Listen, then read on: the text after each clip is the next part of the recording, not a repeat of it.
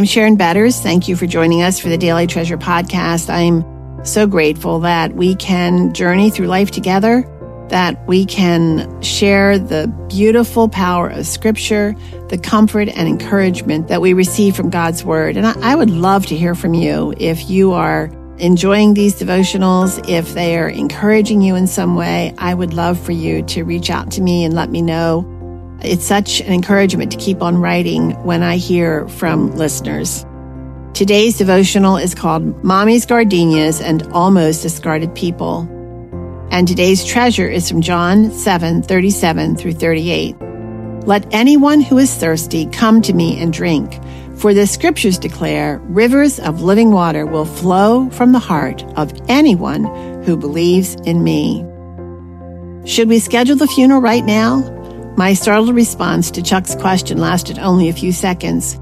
He had just bought me a large gardenia tree for Mother's Day. Gardenias are one of my favorite flowers. Their beauty and scent are comfort food for my soul because of my mother. I can't remember a time when my mother did not have a gardenia bush in the sunniest window of the house. No matter how small the gardenia started out, once it entered her home, it grew to need a huge tub. As a mother of seven children, I'm pretty certain mommy didn't baby them. I'm also pretty sure she didn't spend money on fancy plant fertilizers or bug sprays, yet somehow they thrived under her care. Perhaps it was a summer vacation plants experience when my father planted them in the yard each spring in a bright sunny corner where no one had to remember to water them. But sometimes those gardenia plants succumb to apparent neglect.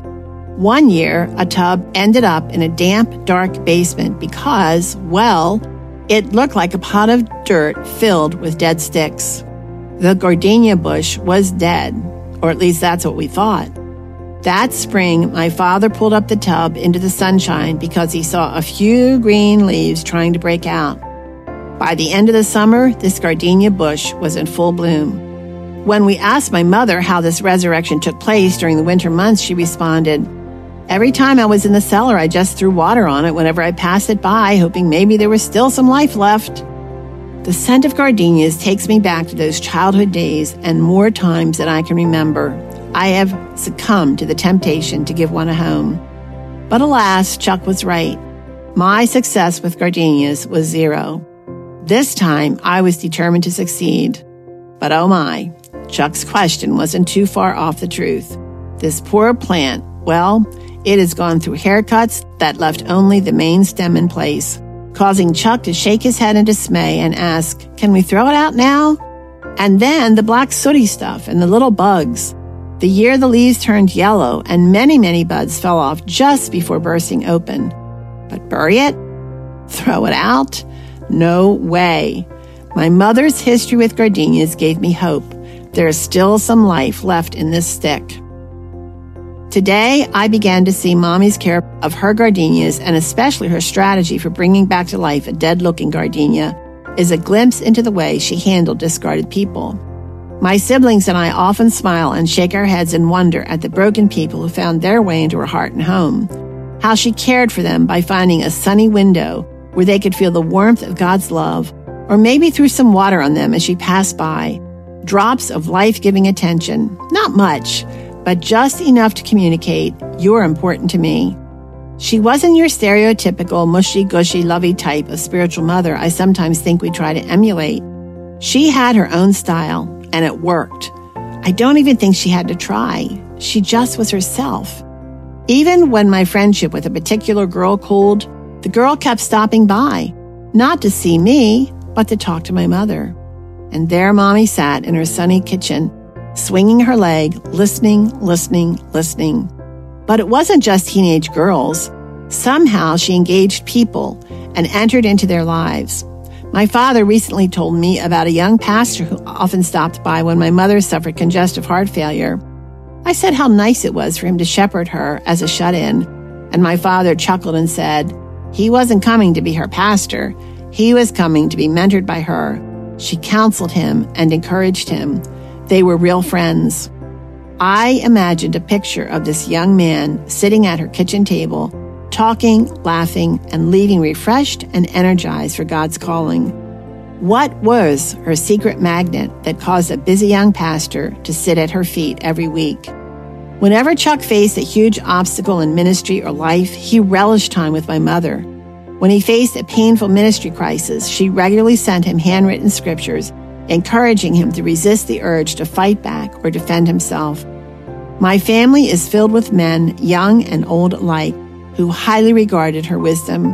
Perhaps one of her secrets is that she respected my husband and all of her sons in law and her sons, and they knew it.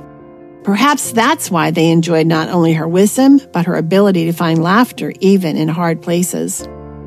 Back to my gardening. I'm happy to report my gardenia tree has never looked healthier. This morning I discovered one of the most beautiful, largest gardenias I've ever seen. The scent took me back to our old kitchen once more, where I saw Daddy pull that big tub up the steps of our old, dark, dank basement and heard him ask, Elle, look, there's a few green leaves. What do you want me to do with this? I remembered how my mother instructed him to take it out back into the warm sunshine, where she could easily throw water on it when she stepped outside to hang up the tubs and tubs of wet clothes. Suddenly, vignettes of her broken people sitting at her kitchen table, chattering away, and that young pastor visiting under the guise of shepherding her, but really coming for help and hope from an older woman, flashed across my mind. And then I flashed forward to how much I missed seeing her legs swinging back and forth while I chattered on and on, confident I had her full attention and that she was fully engaged in my concerns. And suddenly I realized I was one of those broken people. Just time with her was like a drink of cool water that would help heal the broken places in my life or help me process a difficult relationship or know the next step to take in raising our children. Oh, how I miss her. The treasure of this lone gardenia bursting forth from the only bud on my large gardenia bush. Today, of all days, her birthday, turns my thankful heart toward God. Thankful for all those mothering moments that continue to help shape me into the woman I am today. What was her secret? What was the magnet? In her later years, especially, living water from Jesus flowed from her life, sprinkled as she walked by or listened, listened, listened, listened, when a thirsty soul stopped by under the guise of encouraging her.